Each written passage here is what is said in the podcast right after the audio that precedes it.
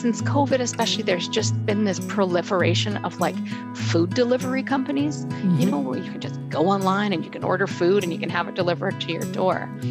But that isn't what we're doing here. We're not trying to just deliver fish that's caught in the same industrial system, deliver it to your door. We're not trying to do that. We're upending the whole system. We're thinking about how is it harvested? We're thinking about eating with the ecosystem. So, what does the ecosystem provide in abundance? Well, that's what we should be eating. We shouldn't be saying, I only eat sockeye salmon, right? So, we're turning that on its head. We're harvesting what's abundant. And our members are committing to say, I'm only going to eat what's abundant in that year. And so, this, these community contributions are what create this just and seafood system. And we've been demonstrating that for 13 years. And it's so very powerful. It's you know, um, 7,700 member families actually now this year. This is the podcast Creative at the Wheel, and I'm Julie Claire. As a transformational life coach and creativity guide, my life's work is helping people reshape their lives from the inside out. Here, I have deep dive conversations with luminaries who share about their own transformational journeys and how they became soul sourced and creatively juiced. May their stories uplift and embolden all of us. Let's jump in. Today, my guest is Sonia Strobel. Sonia, in my eyes, is a leader in all the best ways. I really feel like the business she co founded in Canada is so well organized, so soul infused, and imaginative that I'm inspired, and I think we can all be inspired of what's possible when we follow our inner lead, is how I see it her story. We're going to hear about her story. What was originally a personal response to helping her father in law get a fair price for his catch, his fishing catch, right? Has becoming in, has become an international movement to revol- revolutionize the seafood industry for social and environmental justice. Really exciting. Uh, Skipper Otto is the name of the business that she co founded with her husband. It supports now 30 independent fishing families and delivers sustainable local seafood to over 5,100 families across Canada, as well as a small select group of restaurants and retailers. Sonia has been the recipient of many awards acknowledging her vision and leadership, including winner of the CEO Radical Generosity Award in 2015, winner of the 2019 Forum for Women Entrepreneurs Pitch for the Purse, fellow of the Royal Canadian Geographical Society, Society and Inc. magazine's list of the top 100 female entrepreneurs of 2020. There's lots I could say, but um, let's gonna let's just jump in with Sonia. Welcome in, Sonia. Oh, thank you so much for having me, but for this kind introduction. Ah, absolutely. It's a fun one. I've never I've never interviewed someone in your industry and just well, you're you're unique. I want you to start in by by telling us, sharing the story in your own words uh, of how Skipper Otto was born and what it is at this point. That's this business, right, that you're mm-hmm. in. We're mm-hmm. also going to be talking about just your personal life, not just, but your mm-hmm. personal mm-hmm. life, and um, and and lots of interesting things. But give us a sense of Skipper Otto first. Well, sure, yeah. So Skipper Otto is uh is you know, we really say it's not a fish delivery company, but Skipper Otto is a way to completely reinvent what is a poorly designed food system out there. And so currently, when people buy seafood, their seafood's coming from all kinds of different places, unknown sources. Um, you know, the seafood industry is one that's full of social and environmental injustice. Um, people are completely disconnected from the oceans and the lakes and the streams where their fish is coming from, and from harvesters who are who are collecting it. And um, you know, uh, it's just rife with problems. So Skipper Otto is a really different way to get your seafood directly from fishing families through a subscription model. So our members um, buy a share in the catch before the fishing season gets started. Uh, and then all throughout the year, they can pick and choose. They can see real time, like who's catching what, where, and when, and how. And they can pick and choose the seafood that they want from the catch and have it delivered to their pickup location. I, I want to just jump in. You know, a lot of us know about community supported agriculture, right? We we buy a mm-hmm. share in a CSA. Was this is this is this really brand new in the fishing industry? And and you started this back yeah, in 2008 yeah. we got started. Yeah. yeah. that's right. So in 2008, you know, I had actually been a member of community supported agriculture programs for years and years. And uh, my first son was born that year in 2008, and we were picking up our, our veggie CSA box. And for your listeners, I don't know if everyone knows what that is, but in a, in a CSA arrangement, you um, typically you buy um, a subs- kind of a subscription for the season from your farmer, and then every week you get like a box of vegetables. Maybe it's like May to October, depending what the growing season is in your in your region.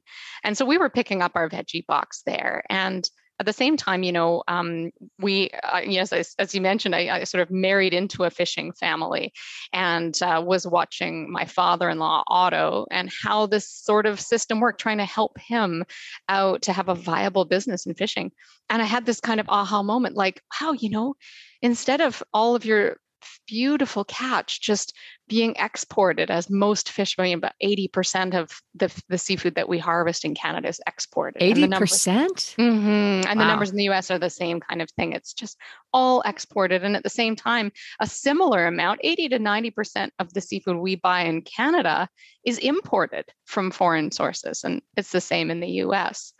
And I saw that and I thought, wow, this is a crazy disconnect that that we're shipping fish all over the planet and and not being connected to harvesters and so i had this thought that there must be a better way and i was looking to see was anybody doing something like the csa model in seafood and i couldn't find anyone. And as it turns out later, I found that there was a couple of other folks on the eastern seaboard of the United States who were having those same questions and same thoughts. And just beautifully serendipitously, we all came up with the term community supported fishery around about the same time. And years later we found one another and found the similarities in in the businesses that we'd started and the differences of course too. Um, but yeah so that was really the the motivation was like let's just connect people who want to eat seafood directly to people who are harvesting seafood. And in doing so this really is a community of support. Let's let's come together to create the world that we want to see um, through our through our direct relationships with one another who were you at this time to it sound i hear the aha moment mm-hmm. right the mm-hmm. aha-ness mm-hmm. of it who were you uh, is this when you were a teacher tell us who you were at that point that there was some that you heard this aha that you had some space around it i'm just curious how, yeah. Were mm-hmm. you, did you consider yourself a leader? Were you somebody who started businesses on the side? I mean, yeah, you? it's, it's such a good question. I always say, like, I think if you, you know, asked people who knew me when I was a teenager, I would have been voted the least likely person to start a seafood company. Like that wouldn't have occurred to anyone. I didn't know anything about seafood. I didn't even like seafood um, because most of the seafood that I had access to was really terrible quality. So I wasn't, I wasn't uh, someone can, that you would have thought would do this. I was a high school teacher. When I look back, you know, hindsight is so interesting because when you look back, you can always see through lines. You can see threads in your life that make sense in hindsight. Whereas, you know, you couldn't have looked forward and predicted that's where you would have ended up. But some of the through lines in my life have always been things like social justice, right? That this just isn't right, that it's done this way. Well, there has to be a better way. Then we should we should find a better way. And I've always been sort of an optimist in that way, and and and not really someone who was um, comfortable with just saying, okay, well, that's always how it's been done. I guess that's how we have to do it. So there I, I was as a high school teacher, right? I was yeah. a, an inner city high school teacher, and uh, uh, yeah, just in a very different place. inner sure. city, where, Sonia? Uh, in Brooklyn, New York, actually. Wow. Yeah, and so I, uh, I became a teacher here in Vancouver, BC, and at the time they were um, recruiting teachers to come teach in in, in New York, and uh, my husband and I thought that would be an adventure. And we went there, and we would would come home for fishing summers, and come home to help out with the fishery, and and go back and teach uh, for the school years in New York. We did that for five years, and um, and so it was at the end of our time living in New York City in the final year that we had this idea for a an easier way to connect um, Otto's catch to our friends and family, which we were already doing through kinds of like phone trees and things, right? Remember, this is like, you know, this is, this is 2008. And so I would, Otto would call and say he was coming home and he had a certain number of fish on board the boat. And I would phone a few friends and say, hey, who wants a fish? And I thought, okay, well, this isn't really efficient. There's got to be a better way to do this. So it really wasn't like, hey, I'm an entrepreneur and I'm going to start a business. It was just, this this isn't the best way to do things. There's got to be a better way. And we were doing it off the sides of our desks. I had a, like I say, a newborn baby, um, was taking a, a, year off from teaching and, uh, and just, just did it, just needed to be done. And no one else was doing it. So I did it. Hey, how long were you doing those phone trees? I love that beginning because so many of us and people that I work with, uh, you know, are wondering how you get started in something and, and they don't know what it's going to eventually become. So, how long were you doing the phone tree thing and, and helping Otto? I think we started that probably in about 2001. So, a good amount of uh, time. Yeah, yeah, good amount of time. And like I say, not intended to be a business, just just what needed to be done. It's just the thing that made sense. And I always say that to people too, which is like uh, I, I think the wrong way to think about business is that you have to picture what it's going to be in the end and somehow build that. And if I had thought about what Skipper Otto was to become in 13 years or 20 years, um, I could never have invented it or designed it or come up with what we currently have, all the complexity of it. So, so don't try to do that. Just come up with what needs to happen today. You know, just small things. So you got so then you got started. It was you and your husband were both in on the business part when you started saying, "Hey, this there could be something more efficient." Mm-hmm. How, how, long did it take? What, what was that process to go from there to being well yeah to how fast did you grow? So i mean that first year we had 40 members and they were all locally based in uh, metro vancouver and they all came to the fisherman's wharf to pick up fish directly from us. And i think i had an excel spreadsheet with the list of their names. It was super low tech. Um, it hadn't even occurred to me that you know maybe we would need to have some kind of packaging for fish. And it was like hey bring a cooler and take your fish home. I mean, we didn't have anything, any of those systems figured out. So about 40 members that first year. And then the second year we had like 200 members. And I remember Otto sort of saying, okay, well that's that's okay, but like if I have a bad year for fishing, what if I don't catch enough fish for everybody? And so we said, "Oh, right, okay, good point." Um, and he said, "Well, you know, my my friends that he was fishing with, whether it was Ingy or Rod or um, one of the other guys that he was fishing with, like they have the same challenges I have with finding a fair and decent market for for their catch and and and so would would you want to get their fish too? And we said oh yeah okay well that would work. So we uh, we expanded and we started to welcome aboard other fishing families. And and so it grew in that way. The important thing for us was always to say um, as long as everybody knows exactly who caught their fish and where and when and how and we're honoring and validating the stories of those those fishing families and, and having those direct connections then we then we could grow so we we grew and actually we um yeah it, it, it just i think it was a few more years before i realized that what it was was a business, you know, and I was trying to teach um, and modify my teaching schedule. So I took work as a continuing education teacher so that I could teach at night school, um, graduation credits, you know, English and things like that, and uh, and, and or teaching afternoons or or teaching four days a week. So I had one day a week to work in the business. Um, but for many many years, you know, we didn't pay ourselves uh, a salary or anything like that. We we ran the business we we did the operations sean and i were everything. We whether it was bookkeeping um, you know distribution uh, marketing whatever you want to call it we did all the things. And um, we'd get to the end of the year and uh, um, and see if we made any money see if there was anything to pay ourselves with. Um, and and really in hindsight also looking back i see what we were doing is what you know people in business call the minimum viable product right? We were we were determining if this idea actually had legs in a really low risk way. You know see if it works try it out pivot sort of try it oh yeah that didn't work we'll try this we'll tweak we'll change. But there was very low overhead or no overhead really um, and so it was easy for us to try stuff out and just see what worked. Wow when did it become officially a business or when did you when did a shift uh, was like okay i can't do this one day a week or, or yeah. T- take us from there to sonia's not teaching anymore. Right. what was that shift? Yeah it took place over a number of years but there was a number of like really critical pivot moments and yeah. when i look back on it right? And so i think one of the first ones was realizing that we we needed to hire somebody. Um, and that was you know because as i say i was teaching i felt like i couldn't pay myself but um, there were there were grants there were sort of these like youth employment grants uh, from the government here that you could tap into so if you could hire a young person the government would contribute i think it was maybe 50 or 60 percent of their salary for a, a fixed amount of time and so we thought okay you know if we can tap into that I don't qualify for that grant, but but we can get somebody bright aboard who does and, and, get that person to work for us. So we hired our first employee. She was wonderful, and um, um, we actually we had sort of two people in those early days that we brought on under some of those grants, and those those two people helped us figure out that there was actually a business here. There was actually some systems and, and business operations in place, and um, and that second person that we hired um, she she really uh, had her finger on the pulse of small business in a way that I, I didn't at all. And she found this program that was like a social venture accelerator program through our local university through through UBC here.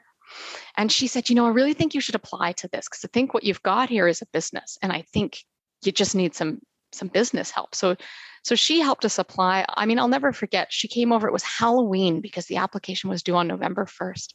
And she came over Halloween night, you know, and I had like two little kids trick or treating. And we were there. She was dressed as a mouse. I think I was a witch. And we sat there at my coffee table and hammered out this application uh, for this program. And uh, and we got accepted. We got into this program, and um, that was a really pivotal moment. That program had a uh, an office space for us, you know, and we had business coaching. So we had like weekly programs and and like uh, breakfasts with the other uh, companies who were in in the cohort. It was for a full year, and uh, and I learned all this stuff that I would have learned if I had an MBA, but I don't have an MBA or I'd gone to business school at all, right? So I basically got a, a business degree on the fly while teaching, while raising kids, while doing all these things, and that really helped me see that what we had here had legs. This was a business. This is something that if I dedicated my energy to, um, we could really do something big in the world. It's a, such a great, I'm so glad that you told us about that because that's, yeah. I've been through some of these steps in different ways and it makes it real for a lot of us. Uh, yeah. We all have these small business uh, uh, resources available to us that um, sometimes we get connected to. And I, I, I just also am thinking as you're talking that you're in the fishing industry.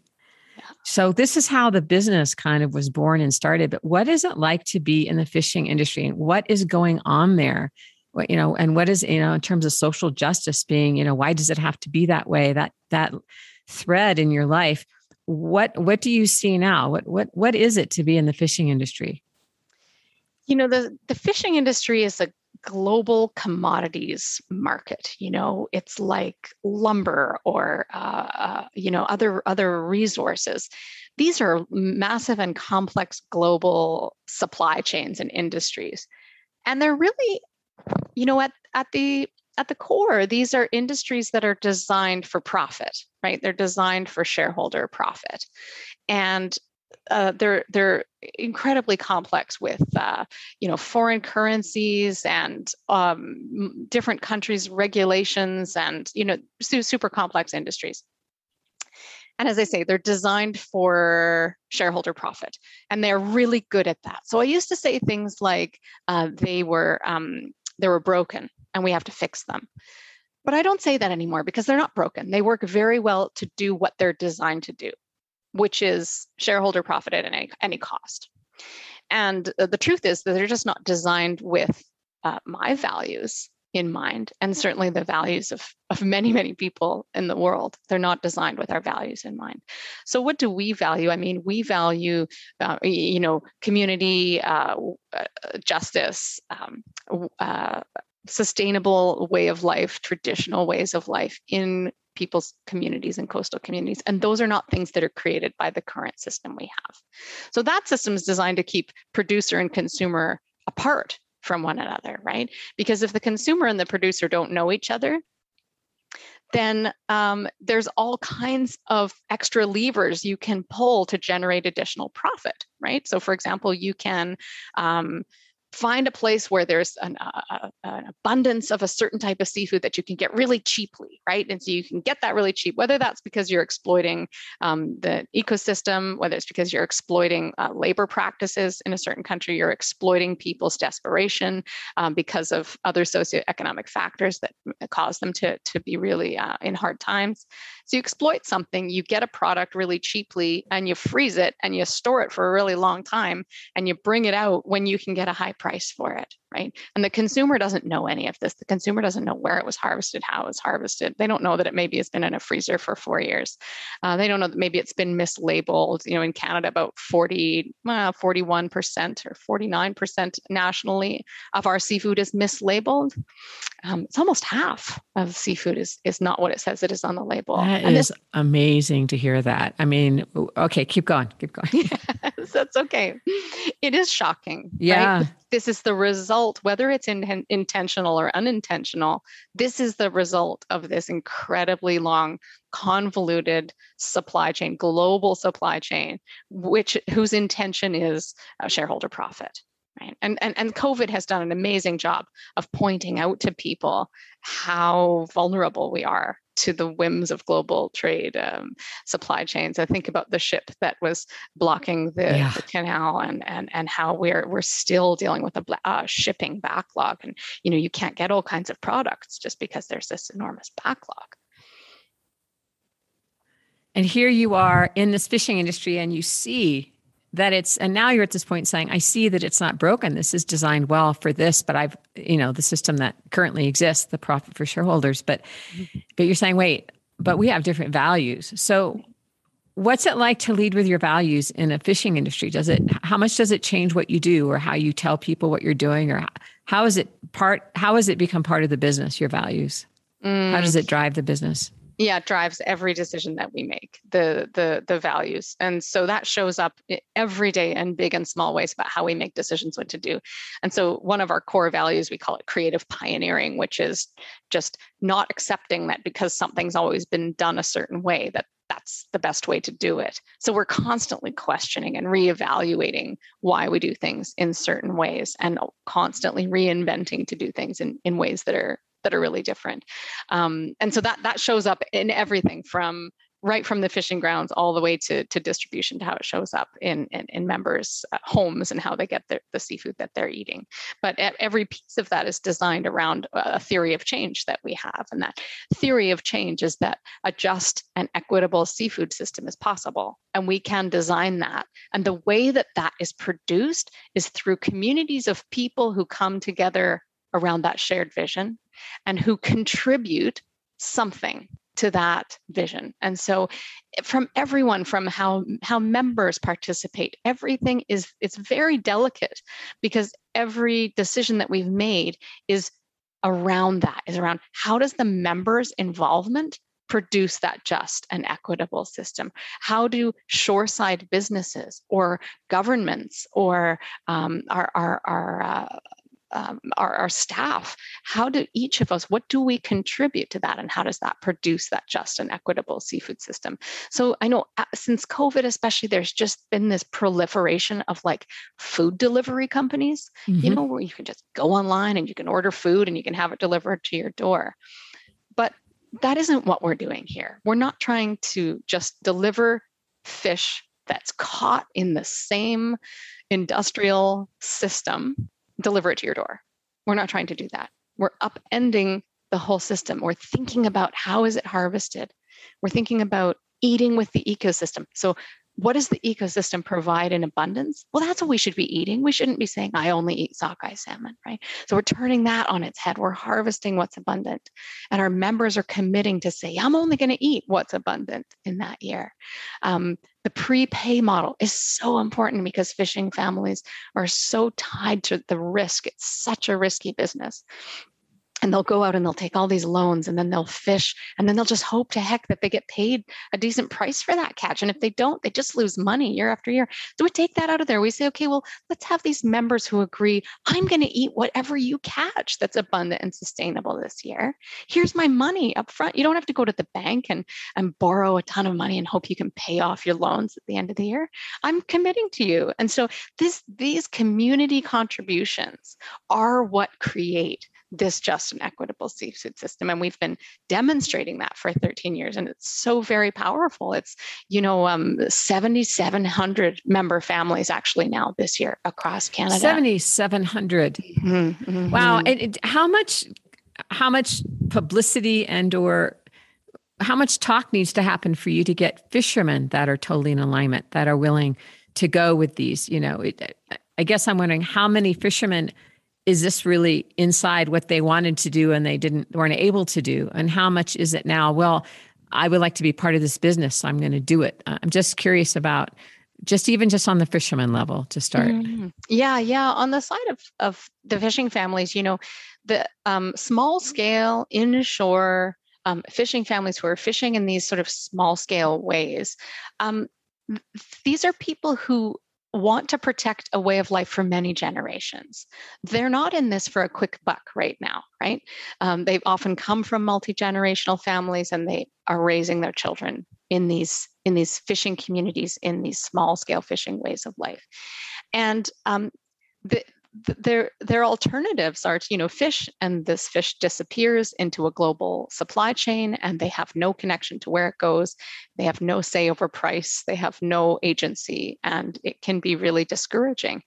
And so our fishing families um, they they love being part of this. They love that they feel honored. So there we put their face and their bio on every piece of fish. So as a member when you get a piece of fish it's got the the person's face um, and and their their story, the name of their boat, where they fish, and how long they've been fishing. It's right on the piece of fish, so they really feel honored by this, knowing that this member at home, you know, takes out a piece of fish from their freezer, and and and lots of our members say, you know, when we sit down to eat, we take the label to the table, and we say, hey, everybody, let's thank Doug for catching our dinner tonight. And that's that's so powerful beyond being paid more. So you know be, beyond being paid better for their their catch. Beyond having a guaranteed fair market for the catch beyond those things there's just that uh, that honoring that valuing of your work that they don't normally get. So fishing families love to be part of it and we certainly don't have a shortage of fishing families who'd like to fish for Skipper Otto. And every year, as our membership grows, uh, we're able to onboard and welcome more fishing families in in, in new communities. Um, you know, this year we welcomed uh, two fishermen from Nunavut who are um, Inuit harvesters who, who who lake fish for Arctic char. So we were able to expand to the Arctic and uh, you know into into more remote um, Indigenous communities on the coast and to tell their stories and, and and share their worldviews, which are so important for all of us to be learning. Wow, that's such a beautiful story. That's what I would hope, right, in my imagination, that the people want to be honored and for their fish to be something that's really prized and and celebrated and known, right? And locally. Yeah. And, and, and it makes them so proud. So many of yeah. them say, hey, you know what? I handle my fish with such care. Um, you know, I have traditions around how we honor and respect the fish that we catch. And if it all gets just chucked in a big bin and exported and nobody really values that or knows that I did that, it's so sad. But when my face is on it, I get to take extra pride knowing that someone's going to to, to notice the difference, notice how I handled this fish with care. Um, and there's such pride in that. Absolutely. So let's go to the community. Now, the community supported this doesn't exist without a community that's buying this up. That went from, would you say, uh, 40 people, 40 yeah. members to 200 members in a year, uh, right at the that's beginning. Right. right now, you're that's at 7,700. Right. What, what is it?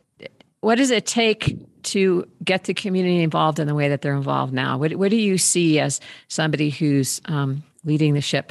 Yeah. what, what, what, what do you notice? How does this happening?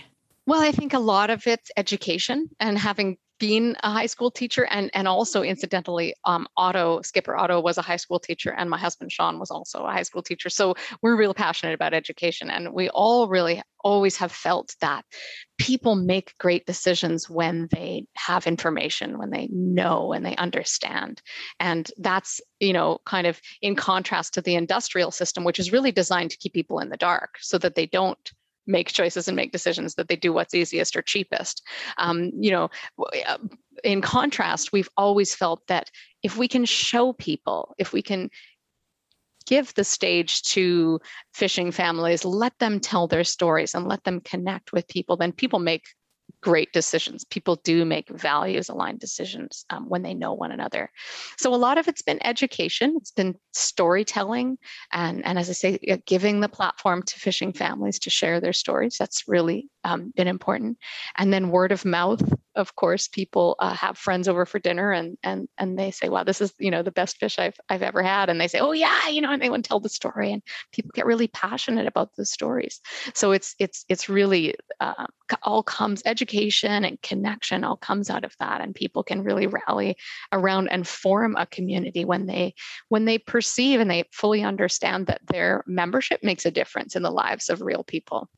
So what what has this done to you being part of this model? And I know we talked a little bit about how you want to help other businesses grow into this community supported model, but what has this done to you being being involved in this education process, this honoring of fishermen that's obviously in your family, um, mm-hmm. the tradition. What where where is this taking you? This experience of all of this? Well, I mean, first of all, I'll say that um, it gives me hope.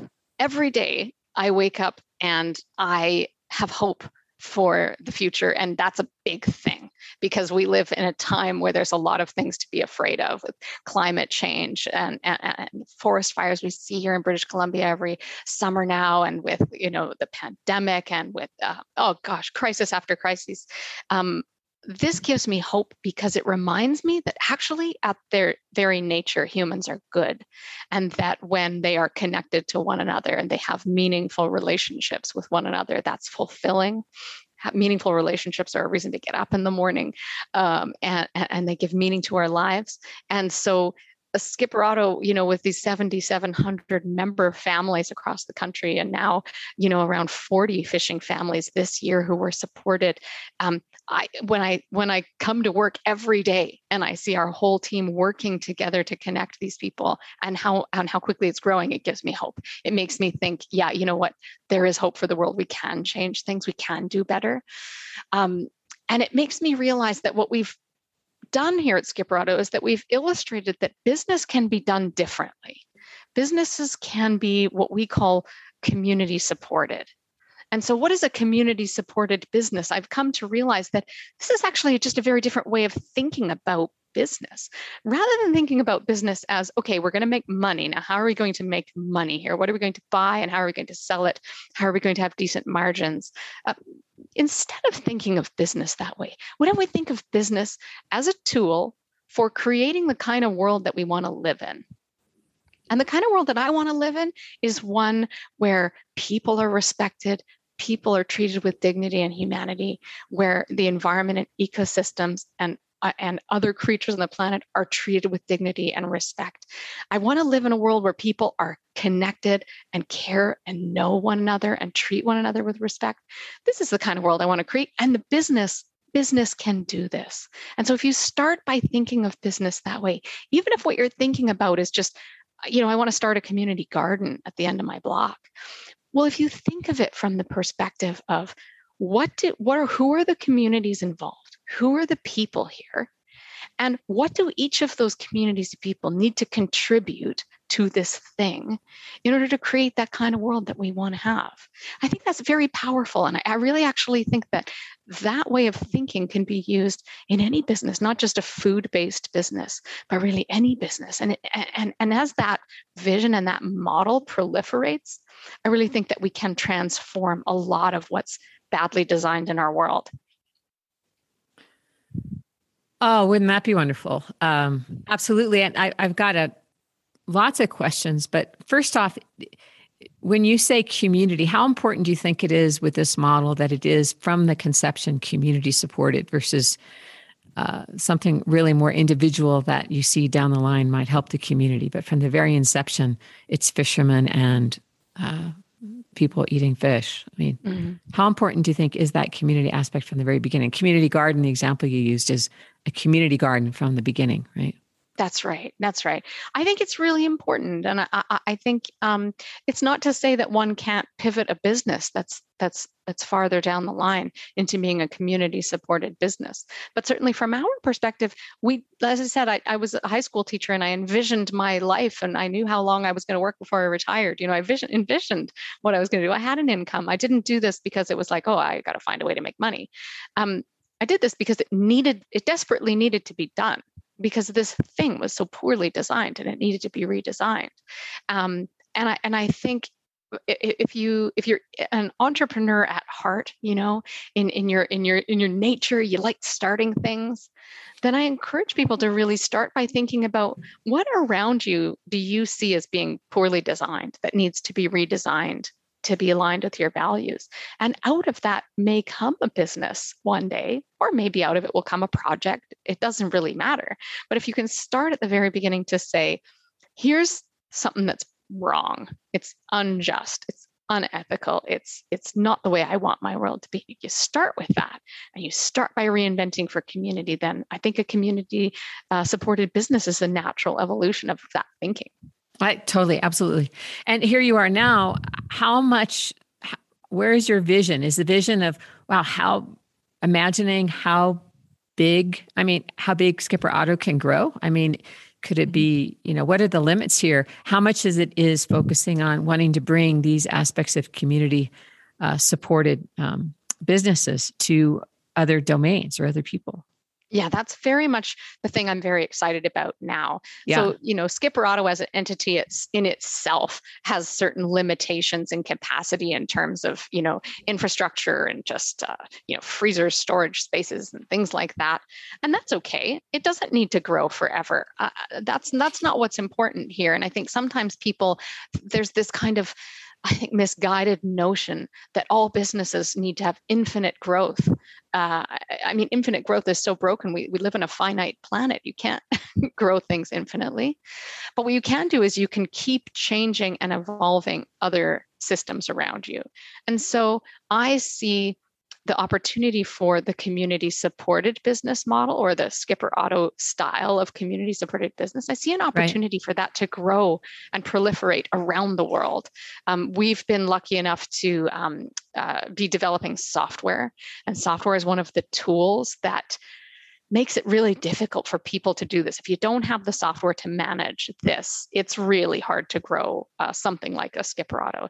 And so we have been developing the software tool that allows other um, fishing communities, other food communities, and frankly, other communities of production of any kind to connect directly to their consumers. So I'm really excited about the vision um, as we onboard more companies to this software now, um, seeing how they take the tool and how they can grow community supported businesses around the world. So I'm really excited about um, about that opportunity. In fact, I was talking with um, a community in in the north who are developing a, a, new food system uh, amongst uh, the Inuit community to share traditional uh, meat that is hunted.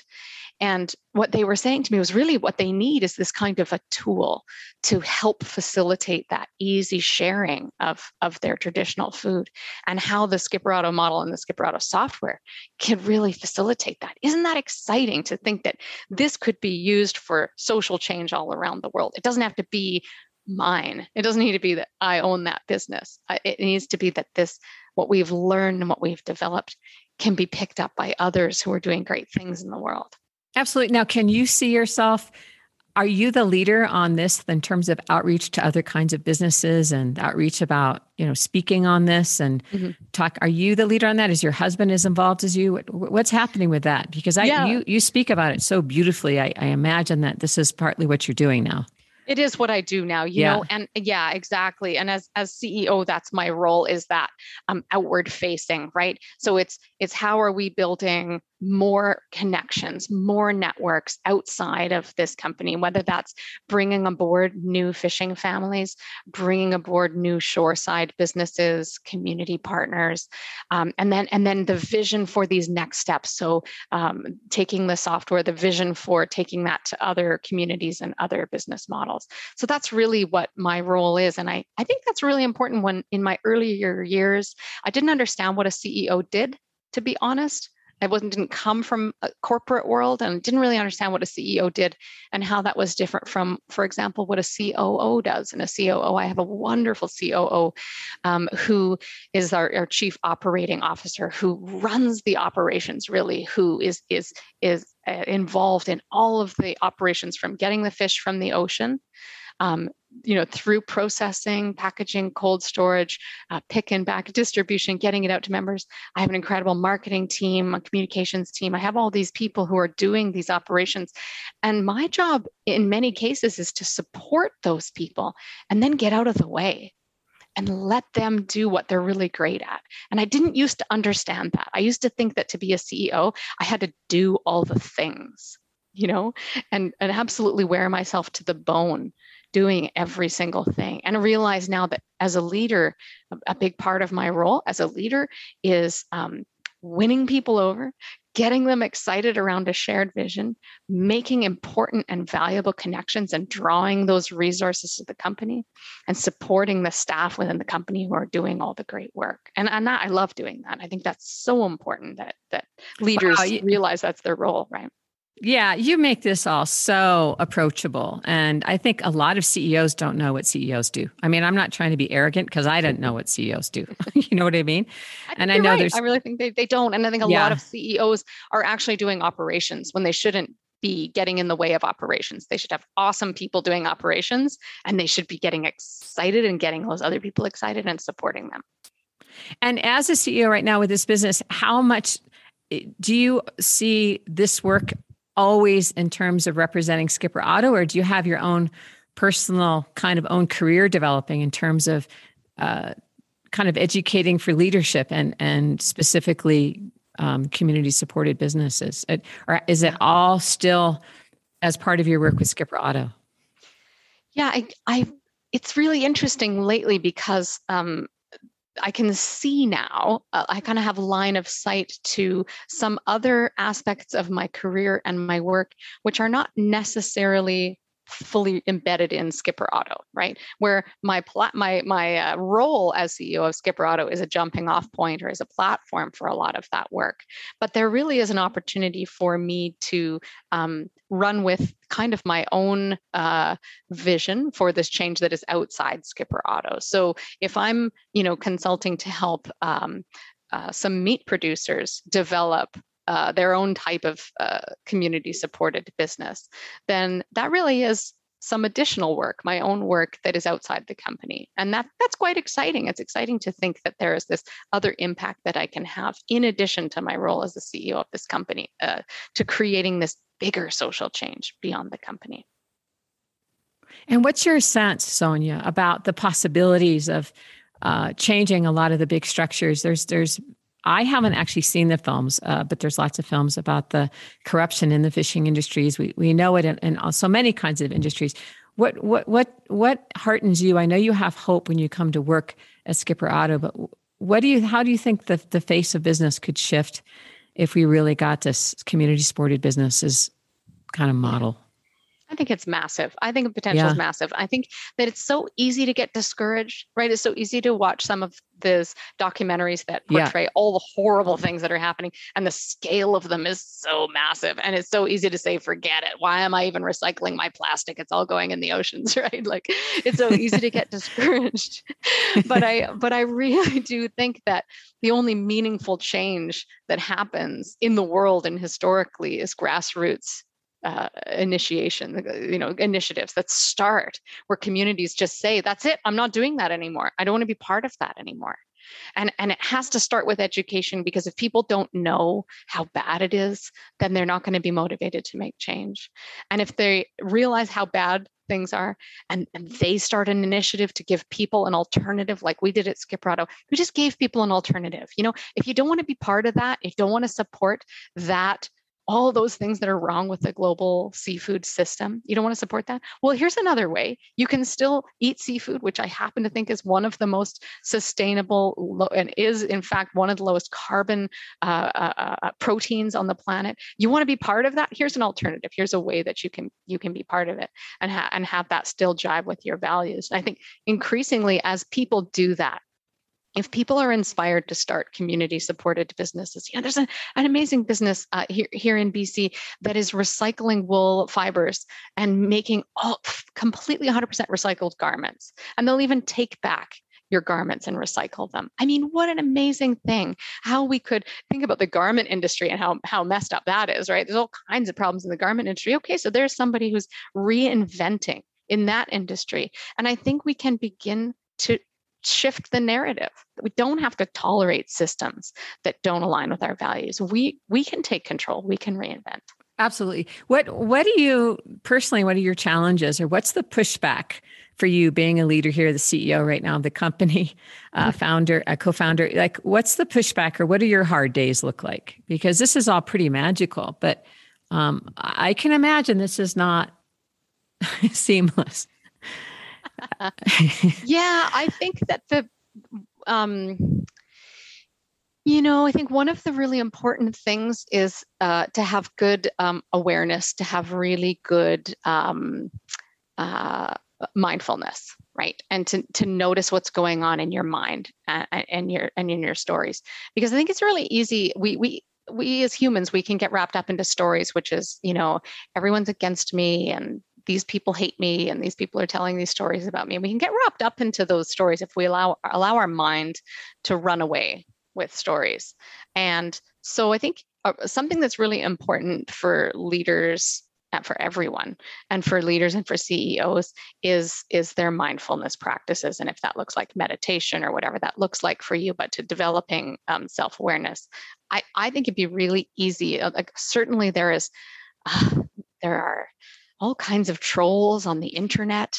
You know, if I wanted to spend time on the internet listening to people who might say that um, Skipper Otto is naive or deluded or overly optimistic, or uh, you know, there's people who just don't think we should be eating seafood and they uh, or, or, animal products of any kind. And if I listened to um, negative stories and I took those personally, um, life would be really hard it would be really hard but i don't i mean i've worked really hard on that what are some what are your some of your practices i hear it i can't imagine yeah. that wouldn't be the case when yeah yeah yeah the practices are are are for you yeah. for me yeah so, I mean, I meditate daily and I uh, have spent a lot of time learning what that really means. So, really examining what meditation is. And, and meditation really is like, it's like going to the gym for your mind.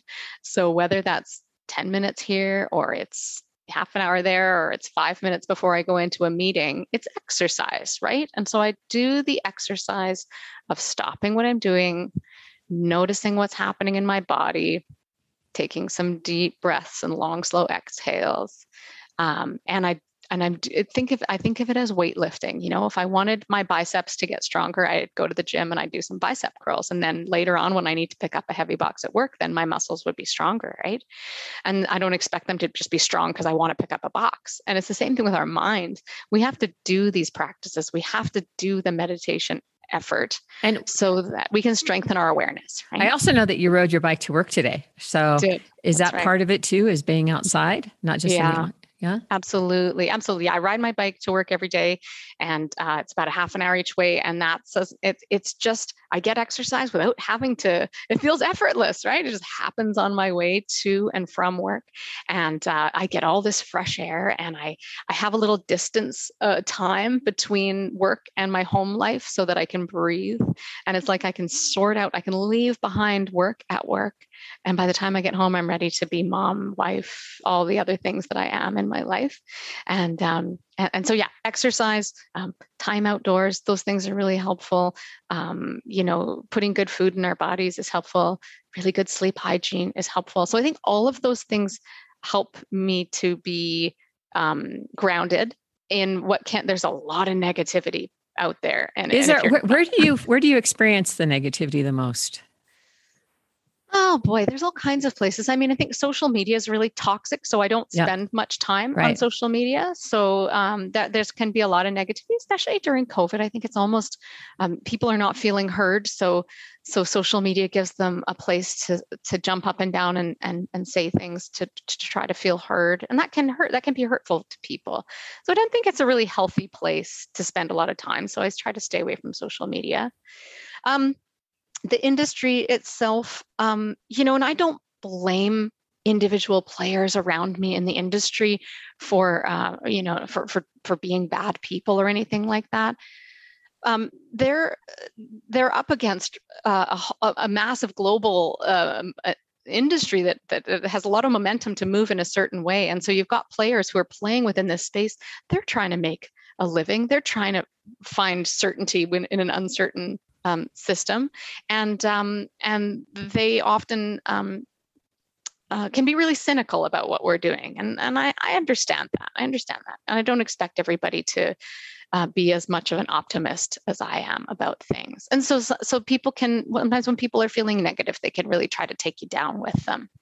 And I think it's really important in those situations that I try to recognize that um, this is people who feel hurt or they don't feel heard or they feel um, you know vulnerable or uh, they're fearful they're coming from a place of fear and they're they're lashing out uh, at us to to try to make themselves feel better and i try to have empathy for that situation and again acknowledge that's not about me that's about the situation that so again in. i hear a pretty pretty high uh, spiritual principle about not taking things personally mm-hmm. and it's a level of leadership that you are it sounds like that's that's one of the biggest ones is what i'm hearing also the need for practices uh, almost everybody that I interview, we have some, and me included, have some kind of practices in order that we can have the clarity or the space we need to be able to do what we do. So I, yeah.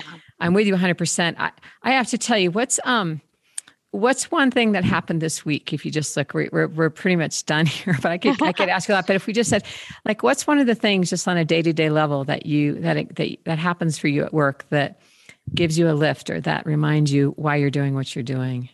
Oh, wow. That's a great question. I mean, just before I walked into this meeting, um, you know, Celine, who's my marketing and communications uh, manager, she was just she just opened up the software to see. Uh, we, so we opened um, membership for the 2022 season yesterday. So so people have just started signing up for next year, and she just quickly opened it up and she looked at it and she said she told me how many people had signed up overnight, and it was like 500 people signed up overnight. And, you know, we both just smiled at each other. We're like, oh, yeah, like it works. Like people believe in this, people are excited about it. So, like those little moments of connection with people that I work with on my team and those little reminders like remember what we're doing here? Like remember what we're creating? That's that that keeps me going. And it's it's just wonderful to put into context with the big picture all the time so grounded and it's so simple and yet all that's happened in these years since you started. Thank you sonia. Thank you so much for having me. It's such a pleasure to chat with you. Well that's today's podcast of creative at the wheel. Before we go i want to invite you to check out my ongoing friday gathering online gathering the creative cure where for 75 minutes each friday we follow our intuition and play with pen paper paint whatever creative materials you have on hand as a way of coming back into alignment with life and the moment fully expressed.